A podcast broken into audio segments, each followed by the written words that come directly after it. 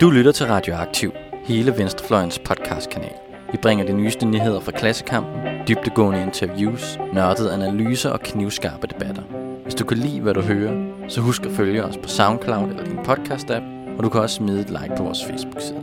Så læn dig tilbage, knap bukserne op og nyd en varm kop Rød Radio. Velkommen til Radioaktivt Udbrud. Mit navn er Lasse Skov Lindstad, og jeg er jeres vært i denne episode. I dag skal det handle om militærkuppet i Bolivia. Den 20. oktober blev der afholdt valg i Bolivia, som præsident Evo Morales vandt, men efter oppositionen ikke anerkendte resultatet, opstod der protester og opstøjer. Den 10. november meddelte militæret, at Evo Morales skulle træde af, hvorefter han flygtede til Mexico. Til at snakke om baggrunden for Bolivias militærkup, har vi inviteret Jeppe Krummes Ravns med i studiet. Velkommen til dig. Tak skal du have. Øhm, du har selv boet i Bolivia, og har skrevet en række artikler om situationen for socialisten.dk. Ja. Så jeg tænker egentlig, at vi kan starte sådan helt fra begyndelsen. Øhm, hvem er Evo Morales, og hvordan kom han til magten, og hvordan så Bolivia ud dengang?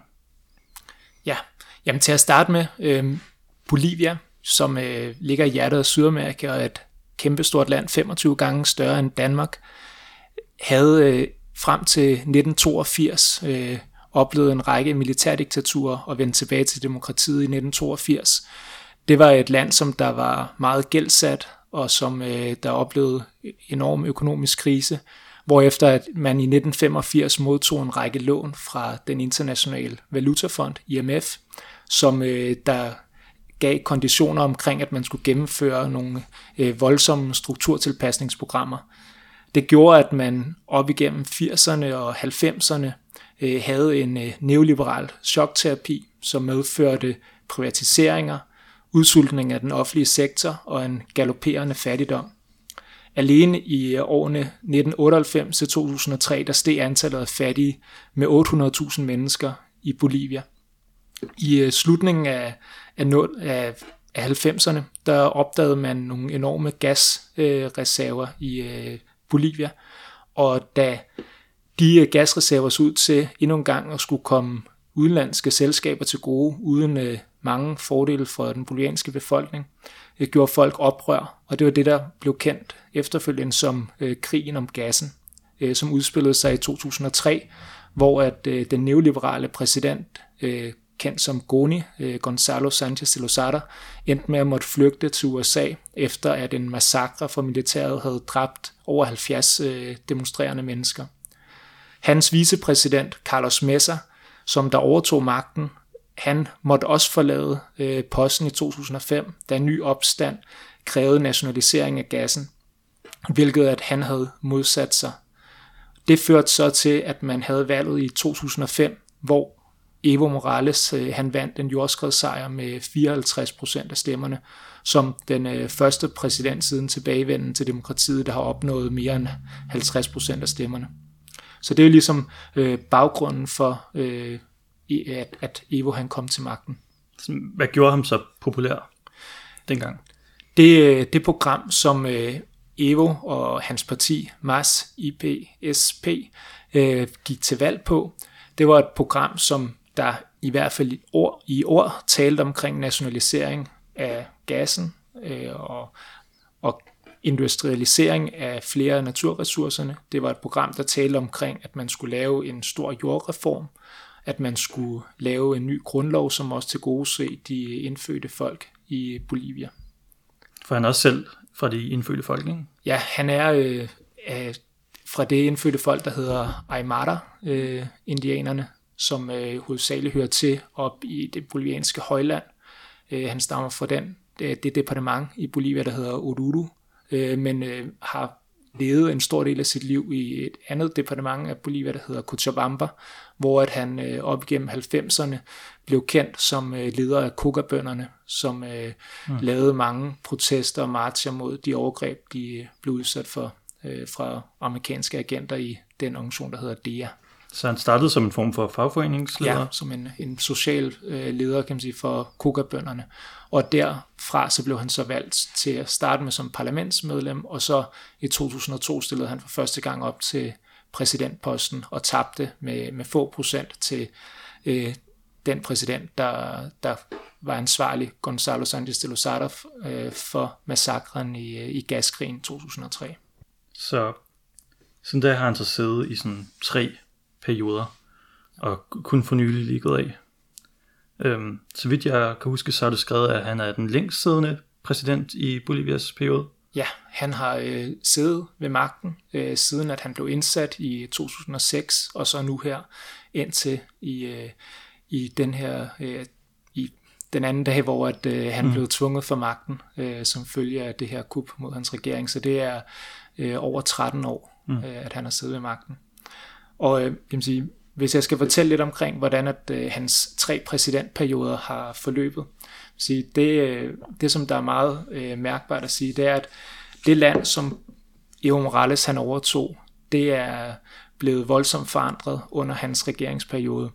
Øh, på positiv side skal vi øh, nævne, at fattigdommen, den er, fat, den ekstreme fattigdom er faldet fra 38,2% til øh, 18% øh, mellem 2005 og 2016, takket være, at man øh, fik flere indtægter fra øh, olie- og gaseksporten, som følge af nogle, øh, en forhøjet skatteprocent, øh, så har man været i stand til at, at tidoble øh, de offentlige investeringer i, i selv samme periode, hvilket har favoriseret øh, uddannelse, sundhed, en masse øh, infrastrukturprojekter, og øh, også nogle sociale programmer, som blandt andet sikrer, at, øh, at alle ældre over 60 år, de får en, øh, en, en mængde eller nogle penge hver eneste måned, hvilket er noget, som der er, er noget, der virkelig gør en forskel for landets allerfattigste. Og på samme måde så har man også fået vedtaget en ny grundlov, som der sikrer en række sociale rettigheder, især for, for landets indfødte folk. Øh, og det gjorde man i 2009. Øh, og derudover så har man også øh, lavet en, en eller været i stand til at uddele øh, mange, mange millioner hektar landbrugsjord til tidligere landløse bønder øh, og øh, indfødte folk. Og det er alle sammen nogle af de ting, som øh, der, der, der står frem som, øh, som virkelig nogle, øh, nogle øh, succes, øh, nogle succeser igennem hele hans øh, regeringsperiode. Mm. Men hvis man skal fortælle omkring, hvordan de tre øh, regeringsperioder forløb, så er det også vigtigt at sige, at det var øh, en udvikling, der gik fra, at han kom til magten i 2006 og stod over for en opposition, som der gik til angreb med, med, med sådan voldeligt, og i 2008 var ved at kaste landet ud i en borgerkrig, og på daværende tidspunkt en, en kamp, hvor at øh, man øh, man sige, havde, var, var tingene var sat meget på spidsen, øh, og at man øh, blandt andet, øh, da spørgsmålet skulle stå om en, øh, en ny grundlov, havde en situation øh, i 2008, hvor at øh, oppositionen øh, forsøgte at igennem øh, deres øh, såkaldte autonomibevægelser at, øh, at kæmpe for en opsplitning af landet. Man sige, der, der i den situation der øh, de sociale bevægelser mente, at det var nødvendigt, at regeringen kæmpede for også at fjerne den økonomiske magt fra, fra dem, som der traditionelt har siddet på magten i Bolivia. Men øh, internt i regeringen, der valgte man i stedet for at gå i dialog med, med oppositionen og, og lave en, en studiehandel, som der betød, at man blandt andet øh, lod dem, oppositionen, øh, ændre på 146 ud af 411 lovartikler i den nye grundlov, før den blev sendt til afstemning. Og det havde som konsekvens blandt andet, at øh, den bestemmelse, der sagde, at man i, øh, ikke måtte eje mere end maksimalt 5.000 hektar jord, som er en rimelig stor slat øh, jord, øh, den ikke kom til at gælde med tilbagevirkende kraft. Og det har mm. som resultat, at den dag i dag er der stadigvæk familier, der ejer flere hundrede tusind hektar jord, mens at der stadigvæk er en, en mange, mange øh, hundredtusind af, af personer, som der, der ønsker jord, men øh, stadigvæk ikke har adgang til det. Mm. Så det er ligesom for at sige, at øh, regeringen øh, slog ind også på øh, en, en vej, som der gik mere i retning af, at, at vi skal prøve at opnå vores øh, forandringer, kan man sige, de forandringer, vi ønsker at gennemføre i Bolivia, gennem i højere grad øh, dialog øh, og aftaler med, med dem, som vi egentlig er, øh, hvem dem vi, vi står i opposition med, i stedet for øh, et mere mm. revolutionært program, som var det, som nogen i hvert fald i de sociale bevægelser havde kæmpet for.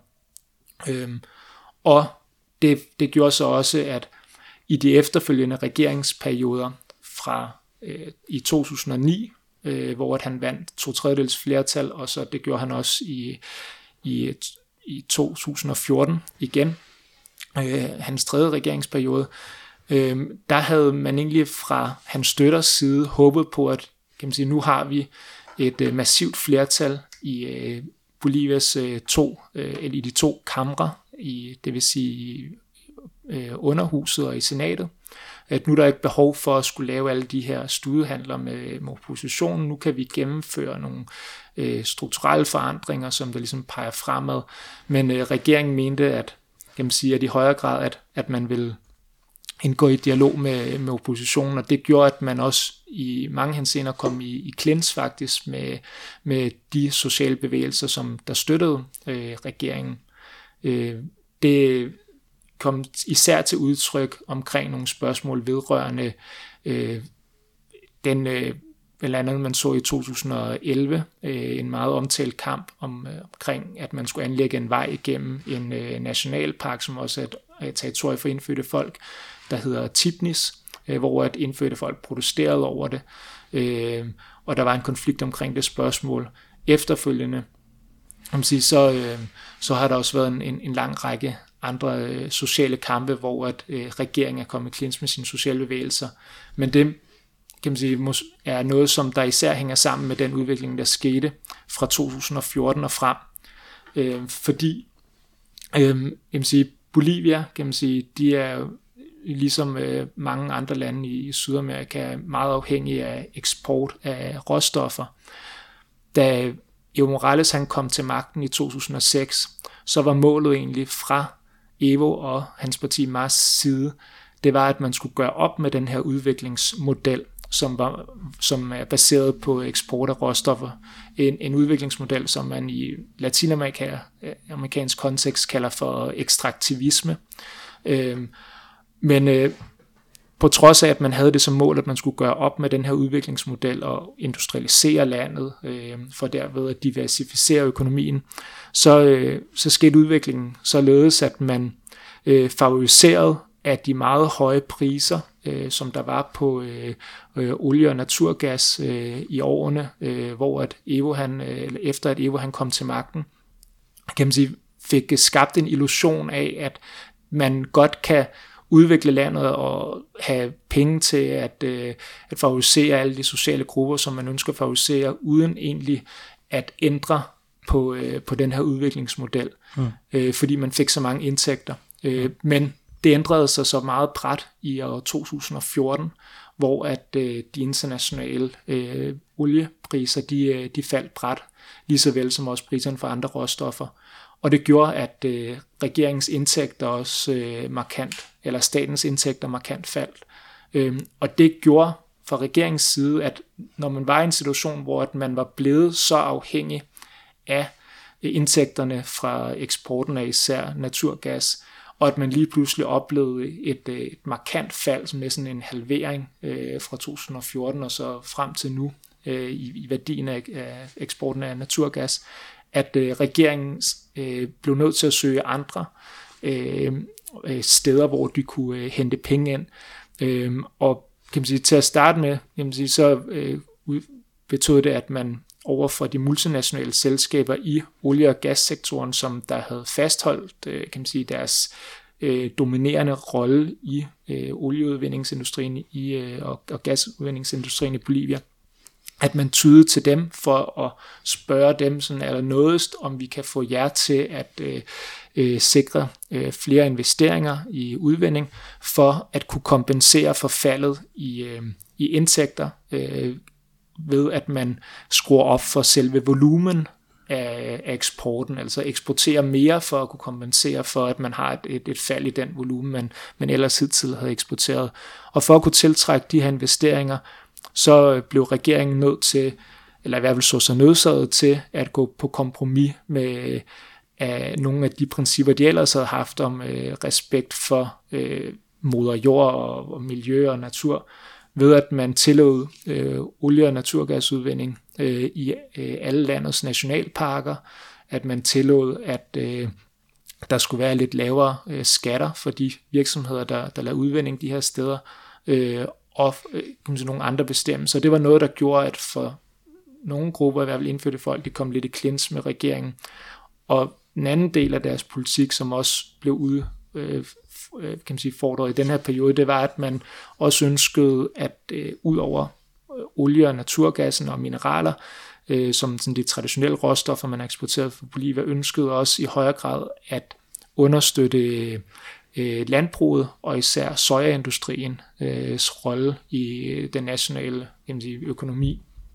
Øh, og det har medført, at man, hvor man tidligere dengang man kom til, øh, snakkede omkring, at der var et behov for et opgør med det her, den her, de her øh, store agroindustrielle kan man sige, landbrugsudvikling øh, med, med satsning på øh, eksport, øh, hovedsageligt øh, soja, øh, hvor at man ønskede at øh, forfordele især øh, de mindre bønder og have en, øh, en udvikling i landbruget, som der sikrede en større øh, diversitet øh, og snakkede om fødevaresuverænitet og nej til GMO'er og, og lignende, så så man så nødt til i højere grad at, øh, at understøtte agroindustrien og, øh, og deres mulighed for at øh, udvide sojaproduktionen ved blandt andet at en, øh, give mulighed for øh, øget skovrydning øh, og for at udvide landbrugsarealet i Bolivia, som der kan man sige, den dag i dag stadigvæk er, er ret lille. Øh, Bolivias territorie, som jeg nævnte før, er, er 25 gange større end Danmark. Øh, og kan man sige, i, øh, i areal, så er det 109 millioner hektar. Men ud af de 109 millioner hektar, så er det kun øh, lidt over 3 millioner hektar i Bolivia, som der er landbrugsjord. Det vil sige, at der er potentiale for, at man kan udvide landbrugsarealet øh, en, en vis mængde. Men eftersom at noget af det her øh, landbrugsjord, øh, eller som man ønsker at udvide, kan man sige, lige nu, der er det Bolivias territorie også meget skovrigt, har så også haft betydning for, at, at der har sket en, en øgning i øh, skovrydningsraten. Og det var noget, som der blev et meget hit spørgsmål i år især, hvor at øh, øh, som følge af en kombination af forskellige faktorer, øh, endte ud med, at man i løbet af to måneder fra august til oktober øh, mistede over 5 millioner øh, hektar øh, skov- og græsningsarealer i Bolivia. Altså et areal, der er større end hele Danmark, som der gik op i røg, øh, fordi at øh, skovbranden, som for en stor dels vedkommende havde været påsat, gik ud af kontrol på grund af, at det var meget, meget tørt, øh, og at der også var nogle ekstreme vinde, øh, som der gjorde, at det gik ud af kontrol. Så det er ligesom for at sige, at nogle af de ting, som man har gjort rigtig positivt i regeringen, sige, det, dem er der jo overhovedet ikke nogen tvivl omkring. De succeser, som at regeringen har opnået, det gør, at, at, at man uden tvivl kan sige, at den her regering med Evo Morales har opnået flere ting, end, øh, end nogen af de andre tidligere neoliberale øh, regeringer har opnået i Bolivia. Men på den anden side, så er der også på nogle punkter været øh, nogle ting i deres politikker, hvor at de øh, over de senere år øh, er trukket til højre, øh, ud fra en tankegang omkring, at man skulle samarbejde med, øh, ja. med kan man sige, de private aktører i højere grad, end at gå i klins med dem. Så man kan sige, at der er nogle blandede resultater, ikke? med ja. at på den ene side så har øh, Sebers økonom Nils Vesti kaldt øh, Bolivia og Morales for Sydamerikas mest succesfulde røde økonomi. Hvis vi kigger på de forskellige sådan socialdemokratiske og socialistiske økonomier, så har Bolivia haft en enorm vækst. Jeg tror, at Morales har økonomien vokset med sådan 42 procent over hele perioden, og uligheden er faldet med omkring en femtedel, mm. og øh, fattigdommen er også øh, halveret næsten, eller noget omkring. Ja. Øhm, så, men på den anden side, så er der nogle ting, man ikke har fået gjort op med. Man har stadigvæk den her store afhængighed af, af råstoffer og, og minedrift og den slags. Og så samtidig så er der også den gamle overklasse, der stadigvæk sidder der, som ikke er blevet fjernet nu. Mm. Og så krisen i 14 har så ligesom skabt en splittelse i baglandet mellem de indfødte folk og miljøaktivister og folk, der ikke synes, man skal ud en masse områder. Mm. og så dem, der synes, at man skal fortsætte med at øge landbrug og minedrift og den slags. Ja. Og så udover det, der er ikke nogen tvivl omkring, at den her regering øh, under Mars, kan man sige, har været en regering, hvor at øh, de sociale bevægelser, ind, ud over indfødte folk, bundebevægelser og øh, faglige organisationer, øh, arbejderne, har følt dengang, øh, at Evo kom til, at for første gang har vi en af vores egne ved, ved magten. Øh, da jeg selv boede i Bolivia, øh, da jeg øh, lige var ankommet til Bolivia i 2006, der var der en, øh, en enorm følelse af eufori i landet. Øh, man følte, øh, at nu har vi mulighed for at ændre rigtig meget til fordel for os.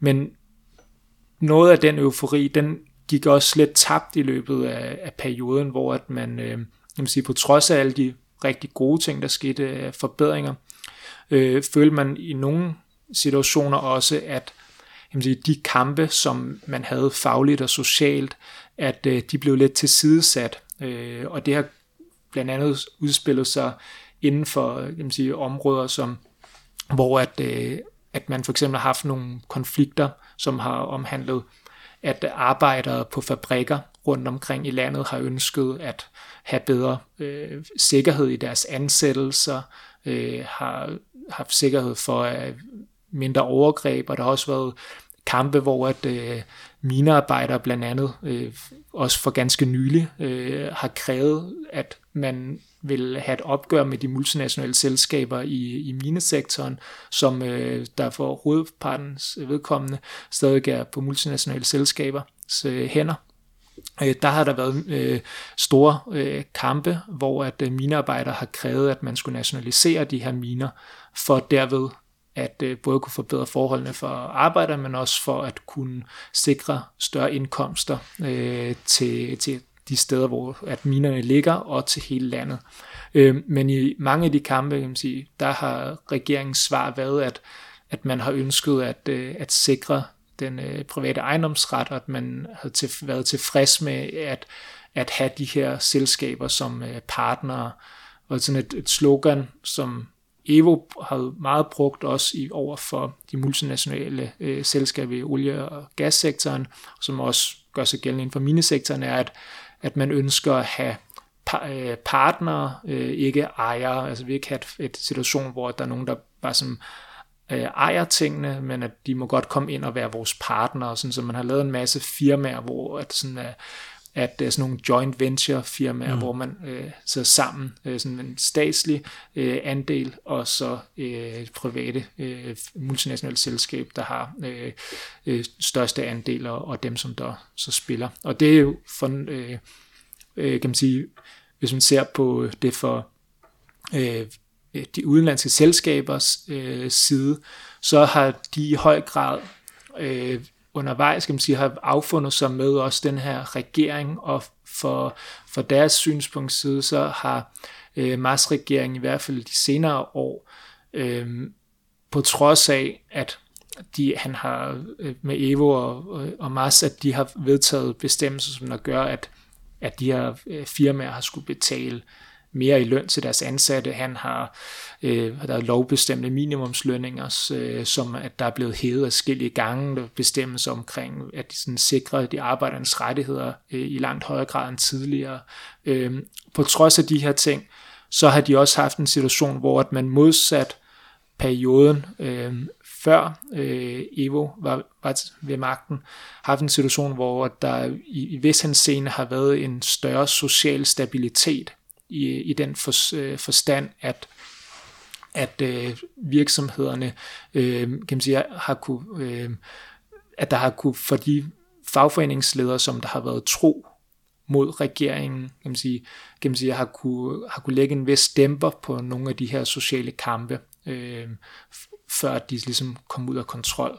Mm. Øh, og det har gjort, at kan man sige, internt i fagbevægelsen, der også er opstået en vis splittelse, på samme måde som der også opstod splittelse i nogle af de andre sociale bevægelser i, i, i, deres, i forhold til deres relation til regeringen, hvor at nogen de ligesom har fastholdt, at den her regering, den, øh, den er stadigvæk vores øh, regering, hvor at øh, andre har, har ment, at man i højere grad øh, skulle øh, distancere sig og, og fastholde en vis uafhængighed i forhold til regeringen, øh, om for at man ikke sådan skulle øh, øh, komme i situationer, hvor at sådan sektor, øh, sektorelle, eller hvad hedder det, sådan ens egne kampe, at de ligesom blev øh, udskudt og blev negligeret, øh, hvis at det var, at det ikke lige øh, var noget, der var i regeringsinteresser. Øh, så det, der har været spillet omkring de her ting. Øh, ja. Men øh, du har helt ret. Overordnet set, så er øh, Bolivias økonomi i en latinamerikansk øh, kontekst øh, Øh, en af de økonomier, der har haft øh, de største vækstrater. Men det er samtidig en økonomi, som der på grund af deres store afhængighed af øh, eksporten af råstoffer, er meget sårbar, og en økonomi, som der øh, ud fra alle sådan prognoser ser ud til at komme under større pres øh, de kommende år på grund af de ændrede forhold øh, på verdensmarkedet. Og det vil, uanset udfaldet af den nuværende situation i Bolivia, hvem der er, der kommer til at overtage magten, komme til at have en indflydelse øh, på den fremtidige økonomiske udvikling af Bolivia. Mm. Det er sådan en overblik over perioden indtil videre. Ja. Så stillede han op til en fjerde valgperiode, som har været kontroversiel.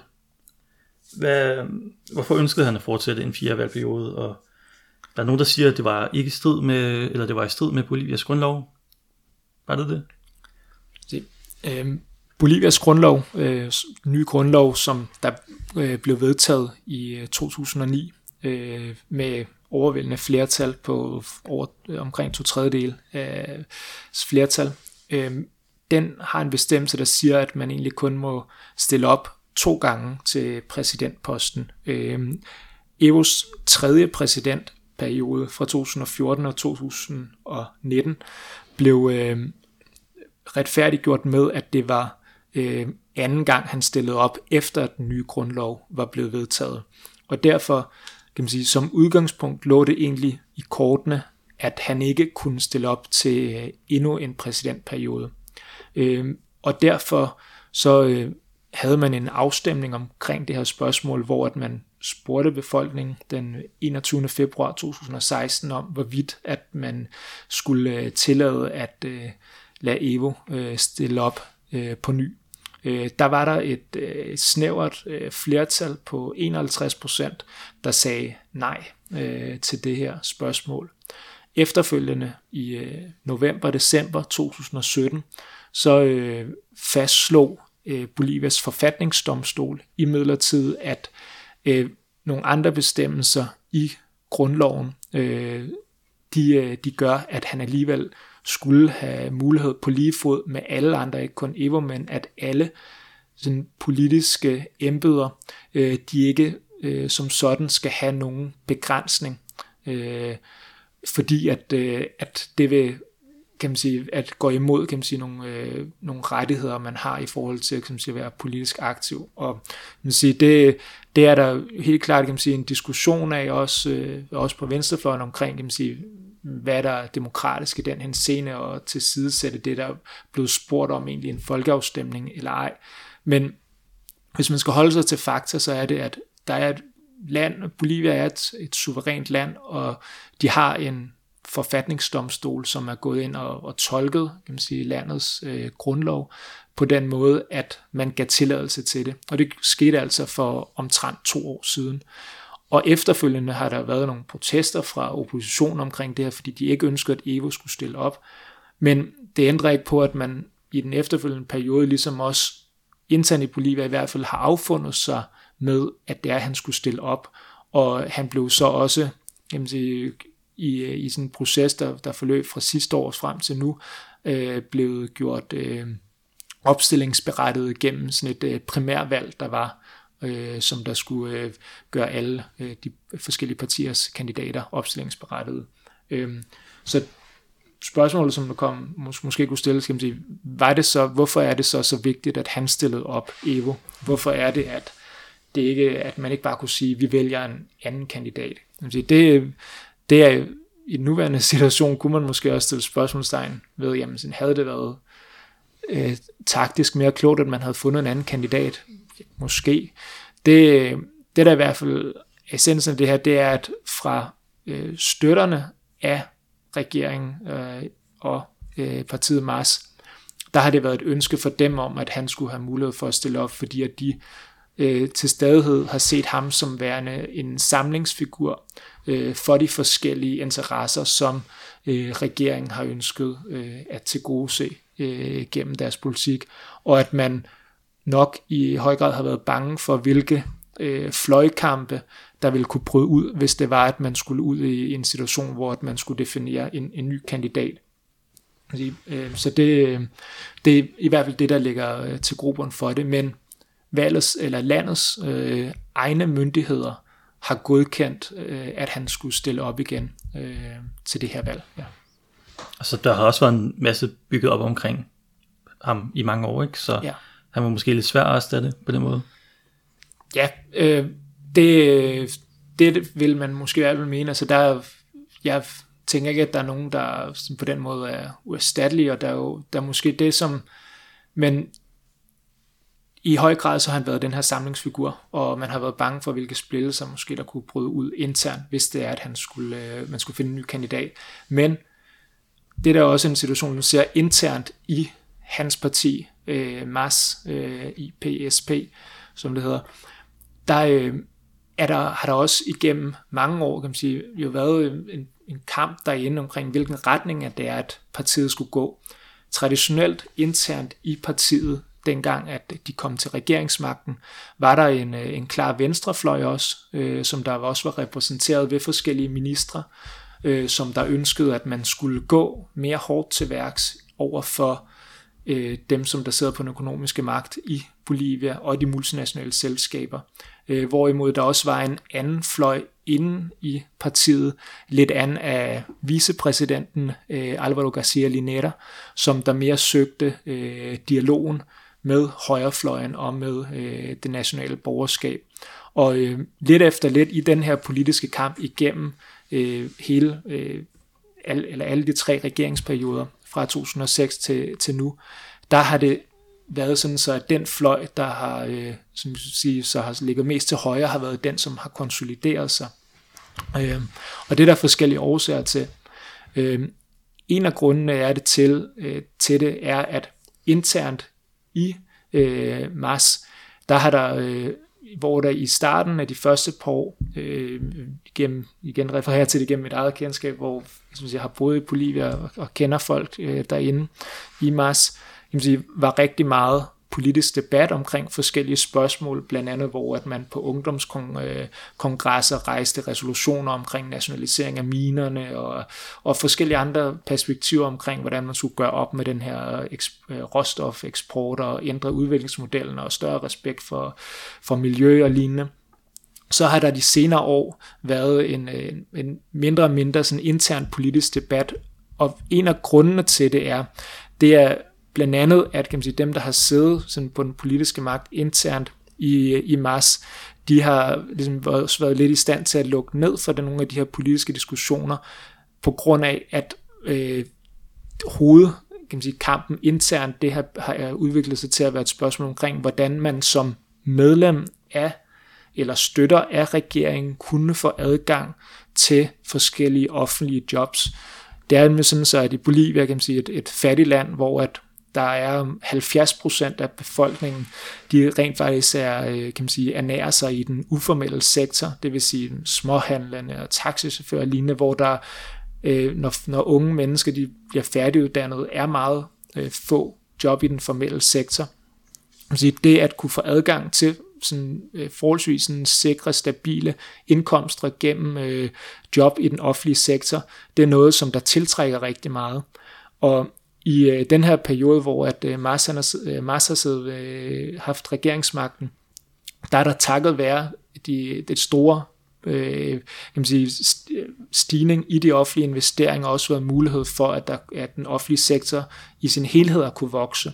Og det har også gjort, at man har kunnet øh, tildele i højere grad kan man sige, offentlige jobs til sine støtter, fordi at i latinamerikansk kontekst er det kan man sige, meget det, som der er i historien, at når der er nogen, der kommer til magten, så er det også udskifter man mere eller mindre hele, øh, kan man sige, øh, statsapparatet og de forskellige institutioner med folk, der er, er lojale og støtter af folk.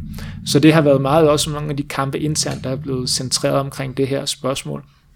Øhm, det er den ene ting, men udover øh, det, så er det også, at, øh, at har der også været øh, øh tendenser, som egentlig har været i opposition til Morales til at starte med, dengang han kom til magten, som der i løbet af den her periode, at han har siddet ved magten, har set det opportunt at øh, blive en del af, af holdet. Øh, både tidligere sådan, øh, ekstremt højorienterede personligheder, der har ønsket øh, gennem måske at øh, sådan blive en del af det bare ud fra personlig vinding, men også øh, fordi at øh, folk i, i toppen af øh, Mars øh, direkte har inviteret folk øh, fra tidligere højrefløjspartier, eller fra højrefløjspartier til at blive øh, deres kandidater øh, ved valget. Ud så man har ligesom købt sine modstandere? Man har, regeringen har forsøgt i, igennem især øh, siden 2014 at, at følge en taktik, hvor at man har inviteret kandidater ind, som at der egentlig repræsenterede øh, de interesser, som oppositionen øh, ofte også har ønsket at afspejle, til at kandidatere for sig ved for derved, at man har haft en idé omkring så at neutralisere en vis modstand. Det har blandt andet været tilfældet i øh, Potosi, hvor man ved det seneste valg som øh, øh, kandidat til, til senator for øh, departementet Potosi, der havde man inviteret en kandidat ind, som der øh, tidligere parlamentariker for forskellige højrefløjspartier, som der er øh, en, som der øh, er virksomhedsejer inden for mineindustrien. Øh, noget, som der også har affødt en vis af, øh, kan man sige, protester fra nogle af de mere fattige grupper, kan man sige, i det departement. Så på den måde så har der været forskellige fløje og forskellige interesser sådan inde i partiet, hvor at, kan man sige, en, en stor del af dem, som der jo egentlig er dem, der også nu går på gaden for, for at støtte Evo, det er jo nogle helt andre. Det er ikke de her folk, der er blevet inviteret ind øh, for at kunne have en eller anden post, men det er jamen, sige, de sociale bevægelser, som til stadighed har, har set den her regering, øh, regering som værende deres egen. Øh, og de udgør selvfølgelig også en, en meget vigtig øh, komponent in, internt i kampen i mars. Men kan man sige, kampen mellem alle de her forskellige og meget forskellige artede øh, interesser og aktører internt i mars, den vil nok i højere grad bryde ud i det øjeblik, at man sådan skulle definere en ny samlingsfigur. Mm. Ja. Så hvis vi så kigger på det seneste valg her, hvad var udfaldet? Så, udfaldet af det seneste valg, det valg, som der var nu her den 20. Øh, oktober 2019, øh, det var både et præsident- og parlamentsvalg. Når man ser på øh, parlamentsvalget øh, til at starte med, så øh, vandt øh, Evos parti, MAS IPSB, i 42 øh, ud af 63 øh, valgkredse. Øh, og derved så øh, vandt de øh, absolut flertal øh, i både underhuset og i senatet. Øh, de fik ikke lige så stor opbakning som ved valget i øh, 2009 og 2014, hvor de øh, opnåede to tredjedels flertal i de to kamre, men de har trods alt stadigvæk fået øh, langt størstedelen af, af, af stemmerne, hvis man ser det sådan geografisk. Det, som der har ændret sig øh, siden valget 2014, det er, at hvis man ser på øh, opbakningen til, til Evo øh, dengang til præsidentvalget, og så øh, nu her i 2019, det er, at hvor man i 2014 fik omkring 3 millioner stemmer øh, til Evo, øh, og 2 millioner til oppositionen, så har man nu en situation, hvor EU har fastholdt mere eller mindre de her 3 millioner stemmer, men hvor at oppositionen har fået øh, lidt over 3 millioner stemmer, øh, fordi at selve gruppen af, af hvad hedder det, valgberettigede er vokset under den meget ung befolkning i Bolivia. Øhm, og det vil altså sige, at oppositionen den er blevet styrket, hvor at regeringen ikke har været i stand til i samme grad at, at tiltrække nye vælgere. Og det fik så som resultat, at øh, den officielle valgresultat fra Bolivias øh, nationale valgmyndighed var, at øh, Evo han vandt med øh, lige præcis øh, lidt over 10 procent øh, forspring til den, hans nærmeste kandidat. Det vil sige, at han fik 47 et eller andet procent, og hans modkandidat 36,5 procent. Øh, og øh, det var, det var sådan et resultat, og det ville indbefatte, at Evo lige præcis med nød og næppe kunne undgå en anden valgrunde omkring præsidentposten. Øh, fordi ifølge bolivianske valglov, så er det sådan så, at man for at blive præsident i første valgrunde skal have enten 50% plus en af stemmerne, eller alternativt mere end 40% af stemmerne og en forskel på 10% point til sin nærmeste forfølger. Øh, og det var det, der skete, kan man sige. Så han var egentlig langt foran sin modstander, men, men var lige omkring grænsen for en anden vandrunde, kan man sige. Lige præcis. Han, hvis man ser på øh, i absolute tal, så fik han øh, ifølge de officielle tal over 600.000 flere stemmer end sin nærmeste øh, modkandidat, øh, Carlos Mesa, den tidligere vicepræsident øh, og præsident, som der øh, gik fra magten i 2005. Øh, men hvis du ser på antallet af stemmer, som der afgjorde, at han lige præcis øh, øh, undgik en anden valgrunde, så ligger det måske kun på 50.000 stemmer, mm. eller noget af den stil. Jamen, så. Og så oveni, så har der været beskyldninger fra nogen om valgsnyd. Ja, så det som øh, der øh, jeg sige, var øh, hele øh, sige, det er kernen i, øh, i de anklager, som der kom efter at valg, øh, valghandlingen den var afsluttet øh, søndag den 20. oktober. Det, det omhandlede forskellige elementer. Øh, det første øh, kontrovers, det, det omhandlede, at man i Bolivia har øh, to måder, at øh, valget det bliver optalt på. Øh, man har den officielle optælling af stemmerne, og så har man så også sideløbende med det fået øh, en, en hurtig optælling, som baserer sig på et system, hvor at man sender billeder fra de forskellige valgsteder. Der er Bolivia igen et kæmpe stort land, hvor at nogle valgsteder ligger rigtig langt ude på landet. Der har man ikke mulighed for hurtigt at transportere stemmerne ind til de steder, hvor de så bliver optalt sådan officielt. Så derfor så lavede man et system for at kunne give et hurtigt sådan indikation på, på valget ved, at man fra hvert enkelt valgsted øh, tog et, øh, eller lavede en optælling, og så tog et billede af den, sådan, øh, den, øh, det skema med optælling af stemmerne, og sendte det ind til et, et centralt system, som der så igennem computersystem lavede en optælling af, af de forskellige øh, valgsteder. Og den på baggrund af hurtigoptællingen, så kom man allerede om aftenen søndag den 20. oktober med et forløbet resultat baseret på omkring 83% af de optalte stemmer. Og det resultat antog, at der ville være behov for en anden, anden valgrunde, fordi at ved den, op, ved den mængde øh, stemmer optalt, så var det, at EU lige præcis ikke ville øh, kunne undgå en anden valgrunde. Det førte så til, at øh, oppositionen de gik ud i gaderne og festede som sindssyge. Nu havde de endelig opnået det, som de havde kæmpet for i 13 år, og få, kunne få fjernet den her øh, person fra magten, som de, øh, de hader øh, indad. Øh, og de gik allerede ud i snak omkring, hvordan og ledes, og de skulle samle sig oppositionen og for at kunne vælte Evo i en anden valgrunde omkring præsidentposten.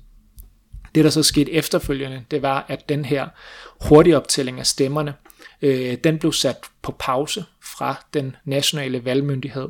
Øh, faktisk øh, næsten et helt døgn, hvor at det var, at der ikke blev sådan opdateret på stemmerne fra den, men den blev sådan øh, fastlåst ved de her omkring 83 procent.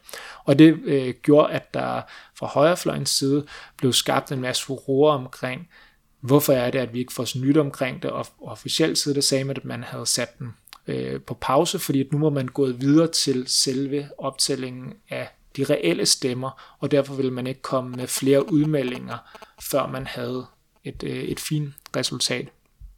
Øhm, og øh, jeg sige, det, det gjorde, at øh, fra højrefløjens side, at man begyndte at sige, jamen der er valgfusk og det her. Øhm, og det var det, som der affødte øh, kan man sige, nogle af protesterne, som, øh, som hele det her det omhandlede. Men det, kan man sige, det, jeg ved ikke om øh, ønsker svar på, kan man sige, lige nu her en mere afklaring omkring, hvad det var, man så fandt af, af beviser for uregelmæssigheder, eller om vi skal vente jo, med det. Lad, lad, os, lad os komme ind på det. Ja. Er der noget, der tyder på, at der egentlig var valgsnyd? Det, som øh, man, man gjorde, det var, at øh, man, øh, kan man sige, efter at oppositionens støtter havde øh, sendt deres øh, folk på gaden og, og brændt øh, valg de regionale valgkontorer i, øh, i syv ud af Bolivias ni departementer øh, og, og lavede protester. Så inviterede man øh, OAS, organisationen af amerikanske stater, til at lave en øh, revision af, af hele valghandlingen, for øh, derved at give legitimitet til resultatet. OAS, øh, en organisation, som der er kendt for at støtte højreorienterede regeringer i Latinamerika, og som der blandt andet øh, i forbindelse med protesterne i Chile øh, karakteriserer dem som værende et komplot for, for Venezuela og Cuba. Jeg sige, var, var ikke nogen, som der var helt meget velkommen af de sociale bevægelser, fordi at det er nogen, som der blev anset som værende agenter for højrefløjen. Men alligevel så valgte regeringen at invitere dem ind, fordi så tænkte man, så står vi godt over for det internationale samfund, og så kan vi ligesom lukke munden på dem, som der hævder, at der har været valgsvindel, eller været nogle uregelmæssigheder i hvert fald. Øhm, aftalen med OAS gik så på, at de skulle undersøge øh, valghandlingen øh, i, sådan, i sin fuldstændighed, øh, og, og komme bagefter med øh, øh, anbefalinger i forhold til, hvad der skulle ske efterfølgende. Øh, I den øh, rapport, som de fremlagde øh, den 10. november, øh, der kommer de frem, ikke med beviser for valgsnyd, men med indikationer på nogle forskellige uregelmæssigheder. Efterfølgende, så har man i den internationale presse fra en, fra en stor dels vedkommende og fra højrefløjens side i Bolivia oversat ordet uregelmæssigheder til valgsnyd. Så det gør igen overalt i den internationale presse, at grunden til, at EU gik af, det er, at der var indikationer på valgsnyd.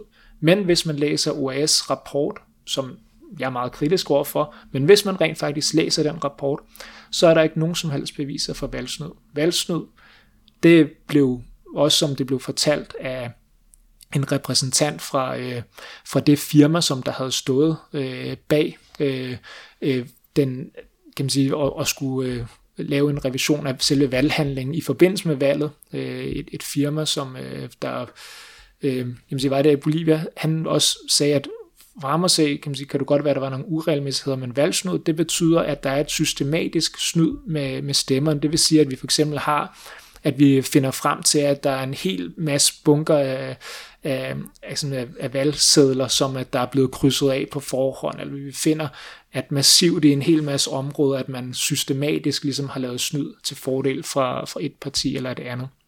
Så det, det var, og det var ikke det, man fandt frem til fra OAS side. Det man i stedet for i sin rapport fandt frem til, det var uregelmæssigheder. Uregelmæssigheder, som blandt andet, for at nævne et par enkelte af dem, de peger på, at man mener, at det her system med hurtigoptælling, at det var mærkeligt, at der var den her pause i hurtigoptællingen, og at man også har fundet frem til, at der var en anden server, som der modtog nogle, øh, nogle af de her, øh, hvad hedder det, selve alle valghandlingerne øh, fra de forskellige valgsteder, øh, en, ud, ud over dem, som der var nævnt i, øh, i, øh, i valgmyndighedens egne opgørelser. Og en anden uregelmæssighed, som man også pegede på, det var det her faktum, at man i to departementer i Bolivia, i det departement, der hedder Potosí, og det departement, der hedder Chuquisaca, der blev man nødt til at flytte selve optællingen af de sidste stemmer. Den blev man nødt til at flytte fra den centrale by i departementet til en anden by. Og det siger de, det er jo en uregelmæssighed, og der har ikke været, der er ikke øh, nok, kan man sige, øh, forklaring på, hvordan at man har sikret øh, stemmerne i det, i det moment, at man har flyttet dem fra et sted til et andet.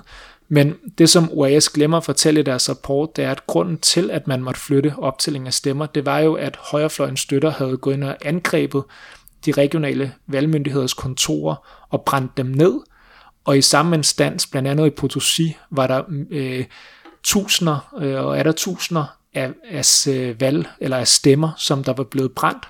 Og derved var det umuligt at færdiggøre optællingen baseret på de egentlige stemmer, fordi de ikke længere var eksisterende for en, en vis øh, procentdels vedkommende i de her departementer. Og det som de regionale valgmyndigheder så gjorde, det var, at de sagde, jamen så baserer vi optællingen af de sidste sige 100, øh, omkring 300.000 stemmer, som der manglede at blive talt op. Dem baserer vi på de billeder, som vi har modtaget fra de enkelte valgsteder i hurtig optælling, fordi dem havde man bevaret, kan man sige, billederne, som der var blevet sendt med, med MMS øh, fra mobiltelefon fra de enkelte valgsteder til, til de regionale valgmyndigheder. Men de fysiske stemmer, de var gået tabt, fordi at højrefløjen havde angrebet valgkontorerne. Så derfor sagde man, nu må, vi har ikke andre mulighed end at basere os i det. Og det mener OAS så også, at det er der ikke noget legitimitet i forhold til, og det må også være indikation på, at der kan have været valgsnyd, kan man sige, men de har ikke nogen beviser for det.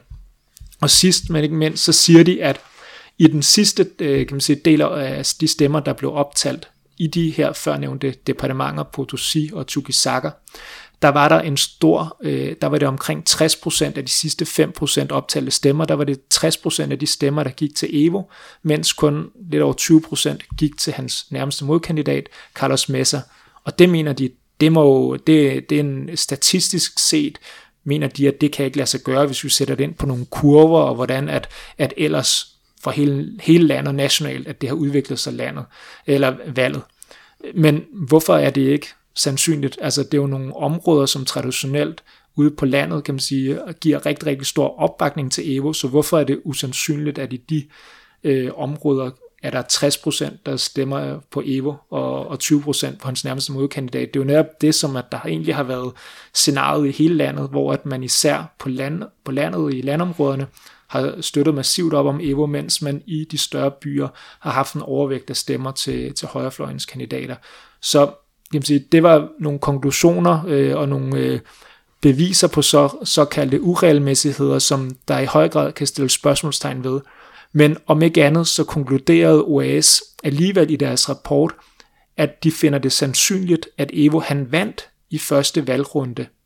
Uanset de her uregelmæssigheder, så kan de ikke finde nogen som helst indikation på, at han ikke skulle have vundet.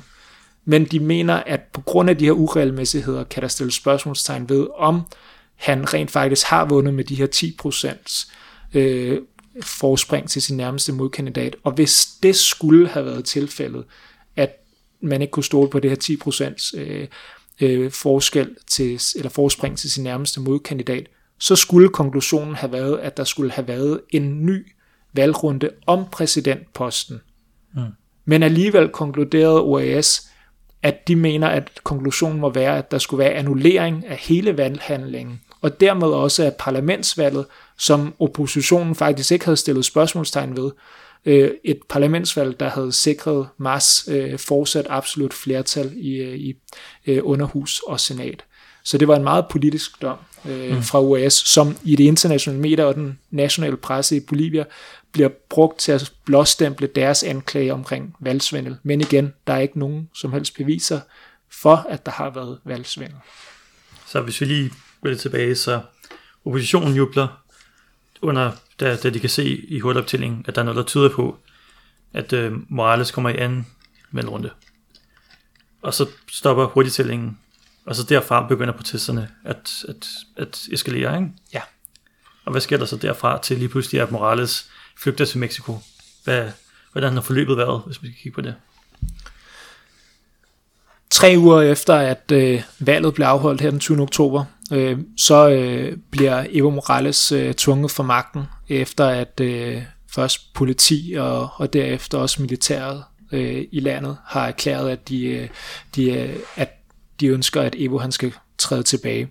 Øh, for at kuppet det kunne blive en øh, realitet, så forløb der en, en lang række øh, forskellige ting i de her tre uger fra højrefløjens side, der starter man ud med at sige, at man krævede, at der skulle være en anden valgrunde om præsidentposten.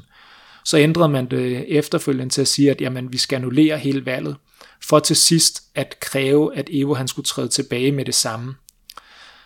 Det som de gjorde i, for at understøtte deres protester, det var, at man i de regioner af landet, hvor det er, at man har magten, øh, den politiske øh, største opbakning, der øh, instruerede man gennem sine såkaldte civilkomiteer, som der eksisterer øh, i de forskellige departementer af Bolivia, øh, sine, øh, at der, de her civilkomiteer, øh, der Hvad er det kom, for noget? Civilkomiteerne, det er nogle institutioner, som øh, der sådan har en forskellige karakter at i de forskellige departementer.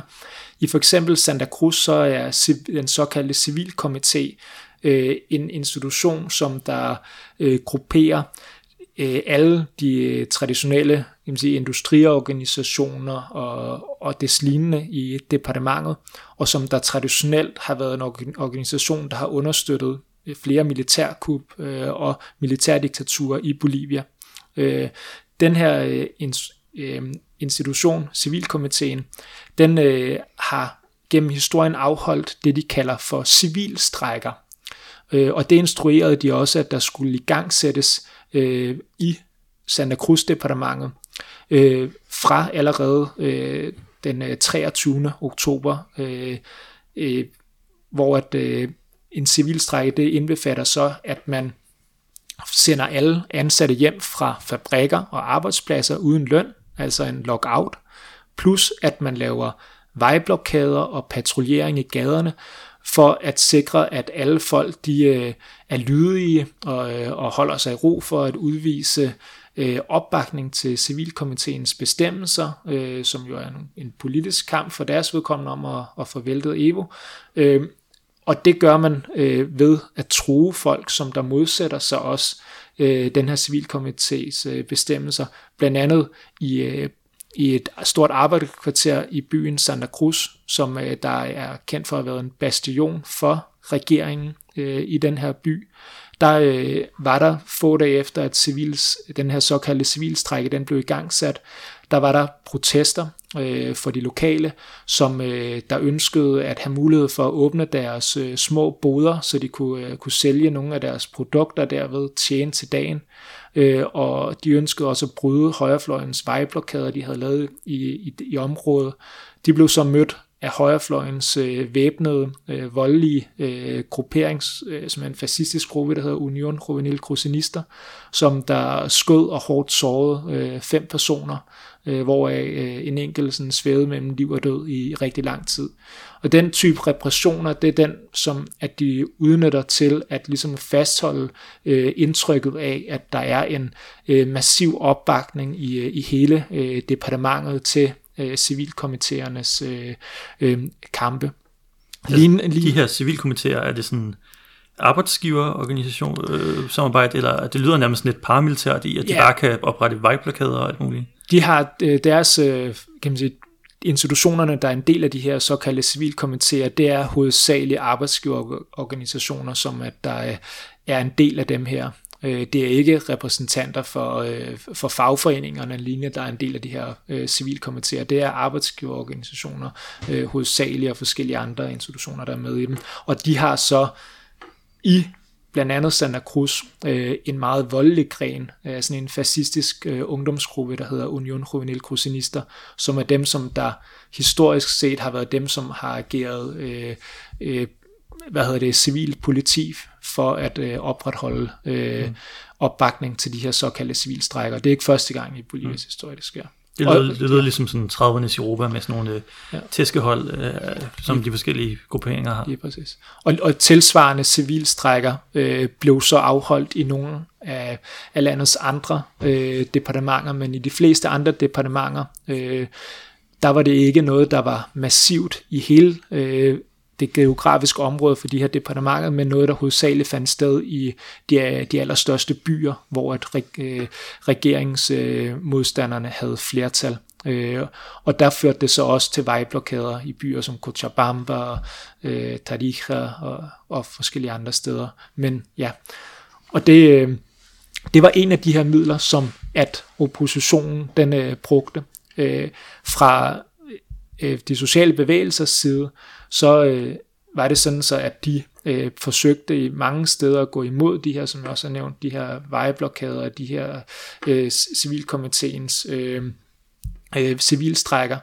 Og der førte det så til meget voldelige sammenstød, hvor at der var afskillige øh, sårede øh, over hele landet, øh, også nogle enkelte folk, som der døde i, øh, i sammenstød. Og vi så en, øh, vi har set som blandt andet der måske også er kommet her til, øh, mange har set her i Danmark, set billeder af en kvindelig borgmester fra regeringspartiet, som øh, der fik sit øh, hår øh, klippet af og overhældt med rød maling af nogle fascistiske øh, unge i øh, den by, der hedder, i det departement, der hedder Cochabamba. Øhm, og det var ligesom en mere og mere eskalering, kan man sige, af volden fra højrefløjens side.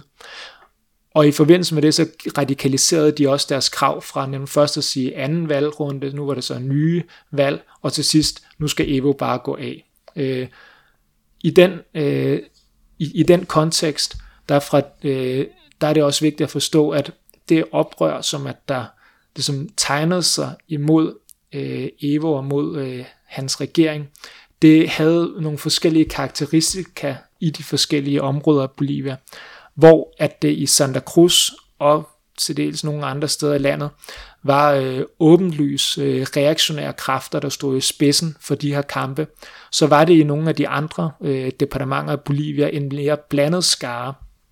Øh, blandt andet i øh, det departement, der hedder Potosí, øh, Bolivias geografisk fattigste øh, område, der var det en, en blanding af både den øh, øh, civilkomiteen, det her sted, som der havde nogle, øh, nogle krav, øh, og som, som der var sammenlignelige med det, man også så i Santa Cruz, men det var så også blandet med nogle mere sociale krav, som der omhandlede nogle spørgsmål, som der fik mere genklang i både arbejderklassen og blandt øh, bønderne i det departement.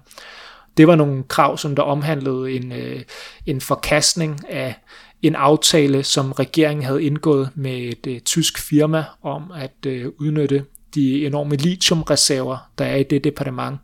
Øh, nogle danskere, øh, som har besøgt Bolivia, eller måske kender til Bolivia, har måske hørt om den øh, store saltsø, der ligger i Bolivia, der hedder Salar de Uyuni. Øh, man regner med, at under den her saltsø, øh, øh, der ligger nogle af verdens allerstørste lithiumreserver. Og igennem nok 10 år, der har man diskuteret i Bolivia, hvordan kan vi udnytte de her lithiumreserver? Det kan blive et nyt øh, eventyr for Bolivia. Og nogen der sagde, men andre frygtede også, at det kunne blive en gentagelse af det, som man har oplevet mange gange i Bolivias historie, nemlig en udplyndring af naturressourcer, som der efterlader forurening, uden at det egentlig efterlader særlig mange krummer til de lokale og til, til landet øh, som helhed.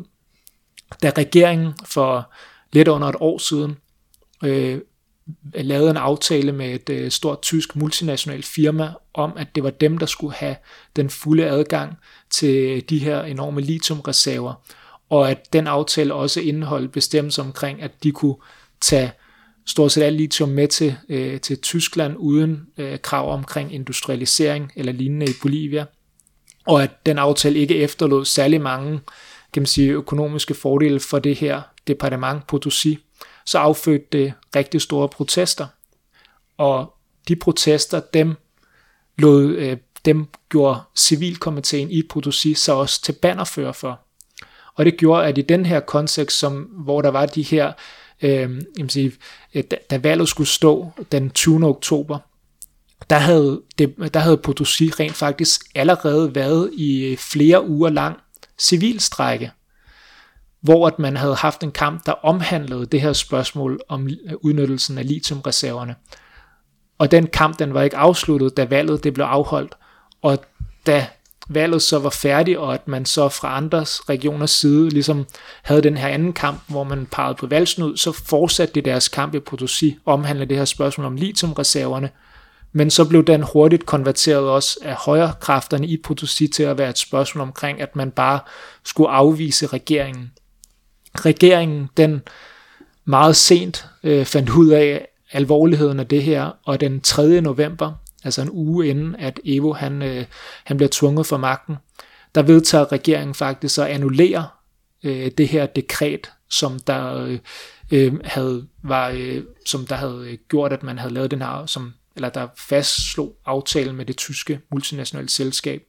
Så derfor så, øh, hvad hedder det, rullede man faktisk den aftale tilbage, som lidt en indrømmelse til Potosí-departementet i forhold til det her spørgsmål, og siger, ja, vi har lavet en fejl.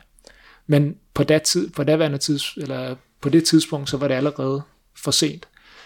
En stor del af de sociale bevægelser i Potosí var nemlig råd i armene på højrefløjen, som med deres agenda, som der nu var ændret fra at være et spørgsmål om lithium til at være et spørgsmål om at afvise Evo fuldstændig. De var i armene på dem og blev så også brugt som bannerfører i den efterfølgende kamp, hvor at man brugte minearbejdere, øh, kooperativ minearbejdere fra Potosi-departementet, til at være bannerfører øh, og være det, øh, den kan man sige, sociale base, som der ligesom understøttede også kuppet. Og da de, kan man sige, øh, marcherede, øh, kan man sige, eller i, i gang satte en karavane, som der havde til formål at skulle nå frem til at passe regeringsbyen, øh, der blev de også, øh, kan man sige, fra højrefløjens side, hyldet, øh, fordi det også udstillede, at der var en vis splittelse i arbejderklassen. Øh, og øh, kan man sige, øh, det, var, det var så en af de komponenter, som der var vigtige der. Den anden øh, vigtige komponent, det var, at øh, fra øh, de sociale bevægelser side i Bolivia, øh, i takt med, at det her kup, det tegnede sig mere og mere klart i horisonten, så var det også vigtigt at komme med en, øh, et radikalt modsvar for øh, at modgå det. Og rent faktisk for en del af de sociale bevægelser, så vedtog man øh, resolutioner på store, øh, kæmpe demonstrationer, som man afholdte både i La Paz og i, i forskellige andre steder i landet. Resolutioner, som der, der pegede på, hvad de sociale bevægelser skulle gøre i den her kontekst. Man sagde, for at undgå det her kup, så skal vi gøre op med dem, som der har den økonomiske magt, og dem, som at der har lukket fabrikkerne og lavet lockout. Vi må overtage fabrikkerne for at undgå den her sabotage mod økonomien. Og også på, i, på landområdet, der sagde øh, småbønderne, øh, at vi må overtage agroindustriens øh, installationer øh, for at modgå det her kup.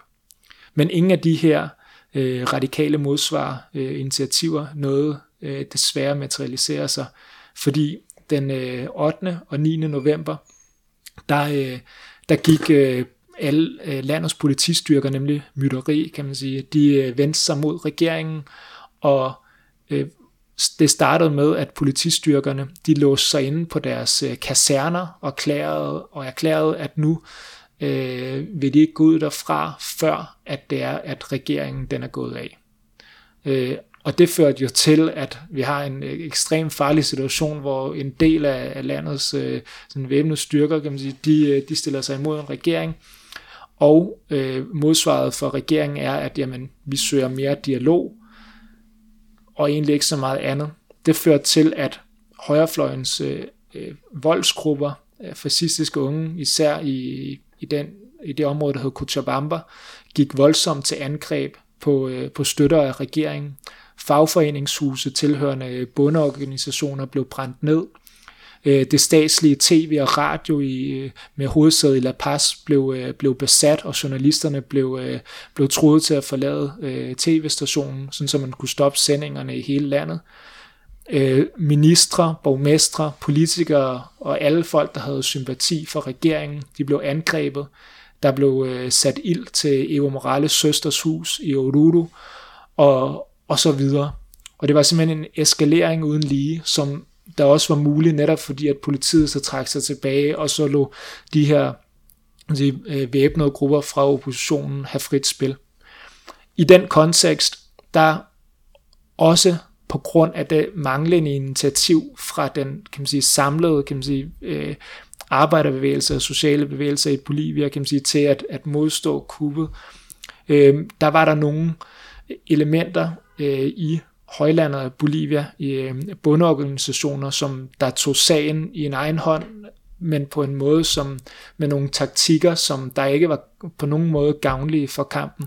Fordi at da den her karavane af busser med minearbejdere og universitetsstuderende lignende fra Potosi og nabodepartementet Chuquisaca var på vej til regeringsbyen La Paz, for at understøtte protesterne mod, øh, mod Evo og, og, og oppositionens kamp.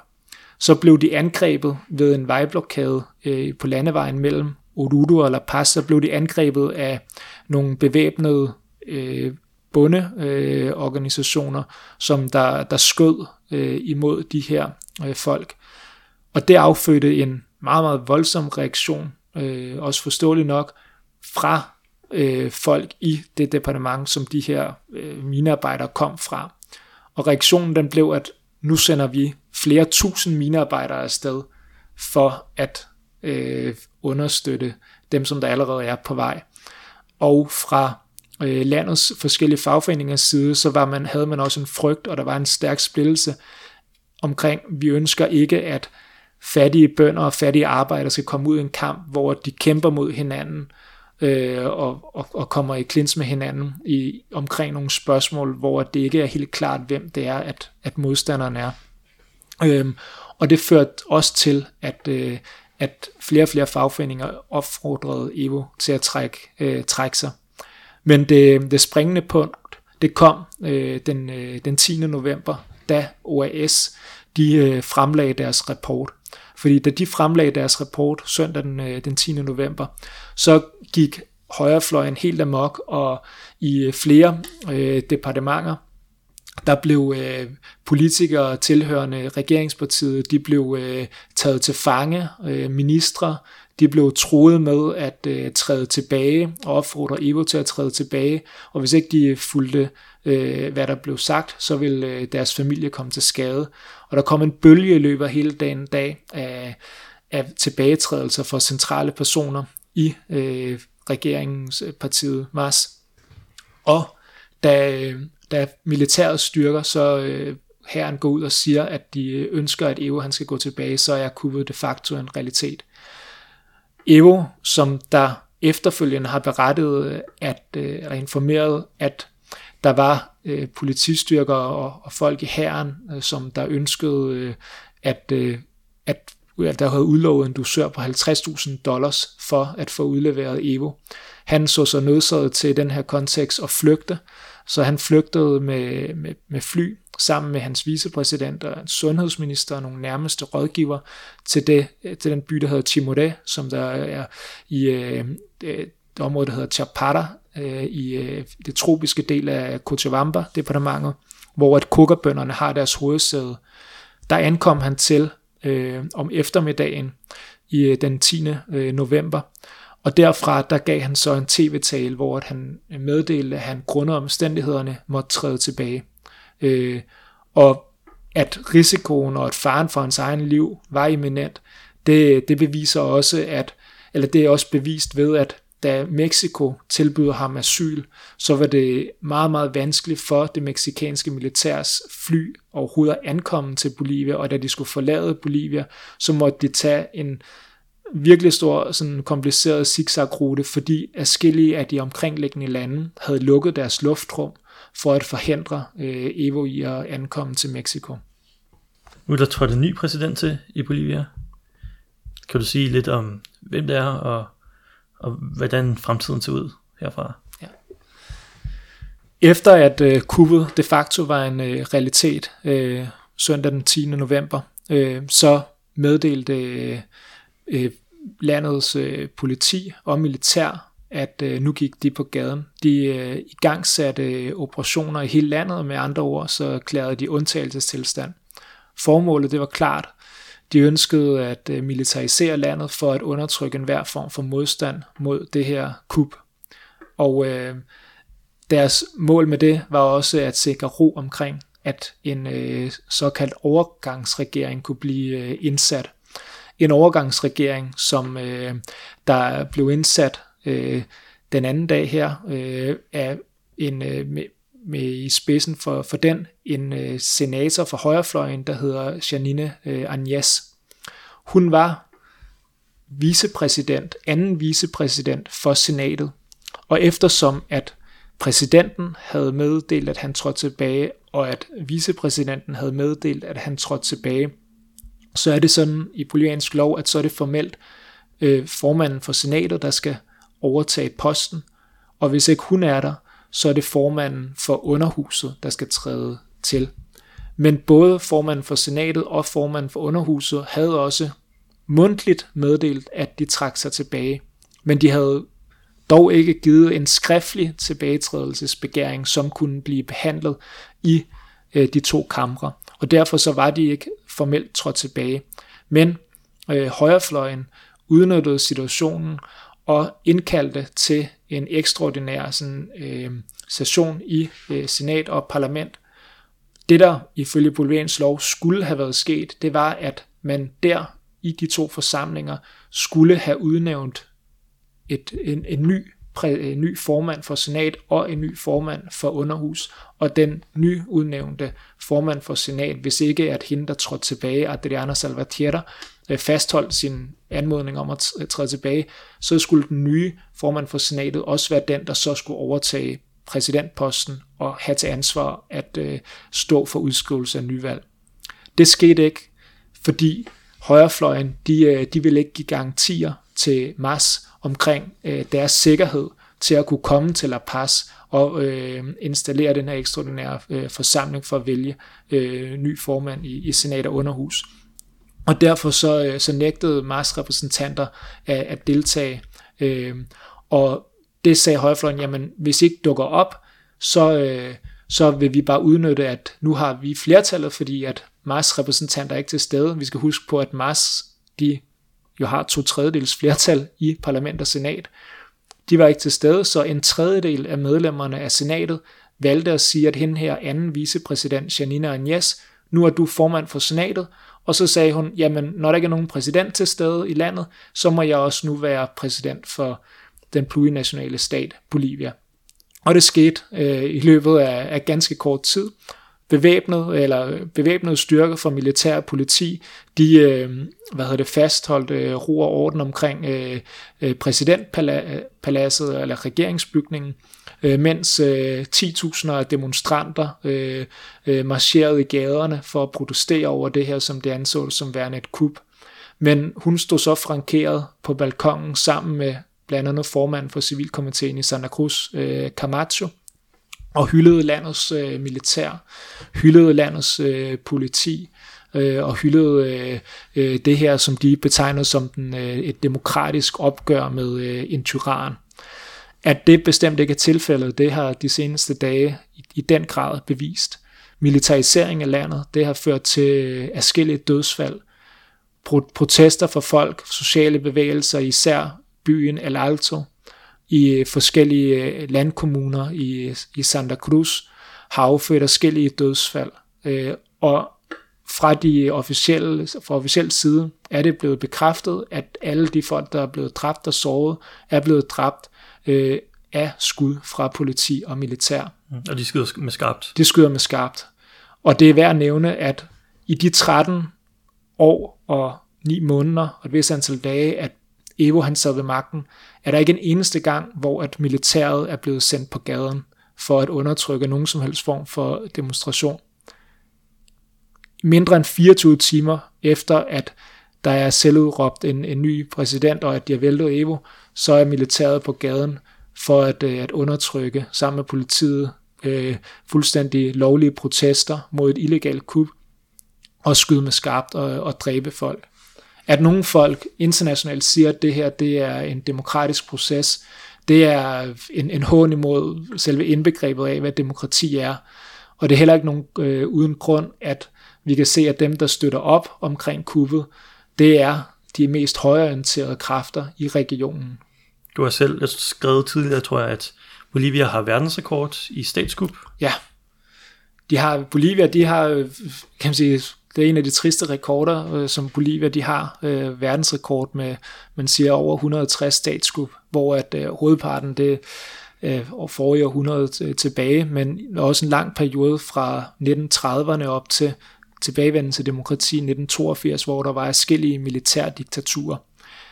Det her det er første gang nu, siden da, at vi så ser øh, på ny en tilbagevenden til det i Bolivias historie, efter at vi har haft en præsident, der har været den længst siddende i Bolivias historie.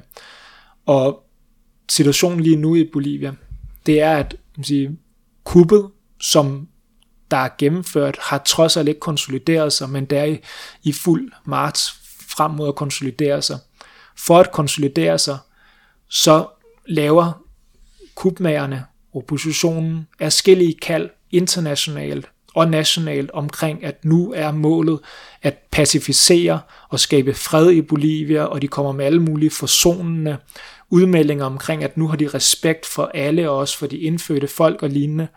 Men vi har samtidig set øh, scener, hvor at politifolk har, har brændt de indfødte folks flag på den centrale pas i, i øh, La Paz, at politifolk i øh, Santa Cruz hiver deres, øh, eller vi pallerflaget, som at øh, de indfødte folks flag, af deres uniformer, og erklærer, at nu har vi hugget øh, hovedet af slangen, men kroppen bevæger sig stadig.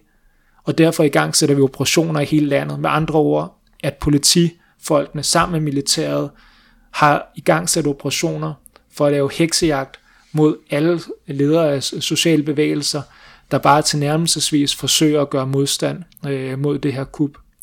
Fra øh, nogle sociale bevægelsers side er der i gang sat mobiliseringer. Det drejer sig især om bundebevægelsen, som nationalt har erklæret national mobilisering, kokerbønderne i øh, Chapata-området i Cochabamba, som der har øh, ytret ønsker om at marchere først mod Cochabamba øh, by, og dernæst for at ankomme i morgen til La Paz by med, med deres ønsker omkring, at, at Evo, som der er flygtet til Mexico, skal have mulighed for at vende tilbage til Bolivia, for derved at kunne færdiggøre sin øh, præsidentperiode, som der jo grundlovsmæssigt jo først udløber den 23. januar 2020. Modsvaret fra højrefløjen i forhold til det har været, at det vil de overhovedet ikke tillade. Højrefløjsgrupperne i øh, Cochabamba har sagt, at de vil møde dem voldeligt for at øh, forhindre dem i at ankomme til Cochabamba by, og de har bedt om hjælp fra militæret til at undertrykke dem, hvilket at de er på vej til at gøre, altså sende specialtropper afsted dertil. Fra andre steder i landet, der ser vi især protester, som jeg nævnte i El Alto, og i øh, nogle øh, landkommuner i Santa Cruz, i byen Yabacani, som der ligger øh, i Santa Cruz departement, men sådan på grænsen til Cochabamba i den tropiske del der, hvor man også har haft en af de største bastioner for støtter af regeringen. Der har øh, støtter af regeringen øh, for et par dage siden, der angreb de politistationer og har taget kontrollen med byen og har overtaget flere øh, politibiler. Og der er en øh, meget øh, voldelig øh, og sådan eskalerende situation, hvor militæret så angrebet dem, og i går øh, blev der også dræbt en person der i Yapakani. Andre steder i Santa Cruz er der vejblokader fra øh, bøndernes side, øh, men igen under trusler omkring angreb, både fra militær og øh, voldelige grupper fra højrefløjens side. Så lige her til sidst, hvad har sådan det internationale samfund sagt om det her indtil videre? Anerkender de at det her det er en legitim præsident, der sidder der nu? Fra øh, alle øh, de mest højreorienterede regeringers side, som der er i regionen, Bolsonaro, øh, Duque i Colombia, Trump i USA, har ment, at det her det er fuldt ud demokratisk. OAS, som der jo også havde, selv havde anbefalet, at der skulle være en, et nyt valg, de har nu sagt, at jamen, det er helt legitimt det her. De mener, at det eneste kup, der har været i Bolivia, det var, da Evo, at han øh, mente, at han havde vundet øh, sejren ved valget den 20. oktober. Så dermed så har de intet at sige til det. Derimod så har en lang række andre regeringer i regionen sagt fra over for dette, og har klart udtrykt, at der er tale om et statskup. Fra øh, øh EU's side, så er der sådan lidt en vaklende side omkring, hvad man, hvad man mener omkring det med, men mere med det, der kendetegner, det er, at man, man kommer med, med kald til, at nu skal der genetableres fred og demokrati. Men mit spørgsmål er, i den her kontekst, hvordan kan man snakke omkring genetablering af fred og demokrati i en situation, hvor der er øh, militær og politi på gaderne og, og voldelige angreb på øh, sociale bevægelser, en situation, hvor at en såkaldt overgangsregering har øh, allerede installeret sig og øh, lancere en lang række dekreter for øh, at øh, tilbagerulle nogle af de øh, ting, som at den forrige regering havde opnået. Det der i den grad i min øh, synspunkt kan man sige, er behov for i den nuværende situation, det er, at Bolivias store fagforeninger træder ind på banen, for også at, at det, man kan gøre den her kamp til en, øh, en klassekamp, som øh, retter skytset det rette sted, øh, rette sted hen, det vil sige retter skytset mod dem, som der understøtter kuppet, dem som at der har, været, har, har hjulpet til med, at det her kub kunne lade sig gøre ved at lockoute deres ansatte, de multinationale selskaber, der kommer fra lande, der støtter kuppet. Det vil sige en kamp, hvor man kræver, øh, at, at, at arbejderne de organiserer sig og prøver at besætte fabrikkerne og kæmpe for en, en radikal jordreform, øh, for den måde at, at skabe en, en, et mål og, og en begejstring for de sociale bevægelser, også med en horisont, som der peger længere ud end det, som øh, den regering, som Evo stod i spidsen for, opnåede. For på trods af alle de gode ting, som at regeringen den opnåede, så de fejl, som den begik, det er også, at den tillod kan sige, at den økonomiske magtelite, at de kunne fastholde deres magt øh, mm. ud fra en tro omkring, at man ved at give dem indrømmelser, og ved at kunne søge dialog, at de ikke øh, vil, øh, vil, vil gøre noget øh, for at, at prøve at vælge regeringen, når de havde mulighed for det. Men begivenhederne har med al tydelighed vist, at det ikke var tilfældet. Og det, det stiller Bolivia over for en, en meget vanskelig situation, og forhåbentlig med international solidaritet kan vi også her fra Danmark være i stand til at sende et signal omkring, at, at det ikke er den vej, at Bolivia ønsker, at man ikke ønsker en tilbagevenden til, til tider med militærdiktatur og neoliberal chokterapi i, i Bolivia. Det var alt, hvad vi havde for jer i dag. I kan finde Radioaktiv på SoundCloud og på iTunes og på solidaritet.dk. Tak fordi I lyttede med.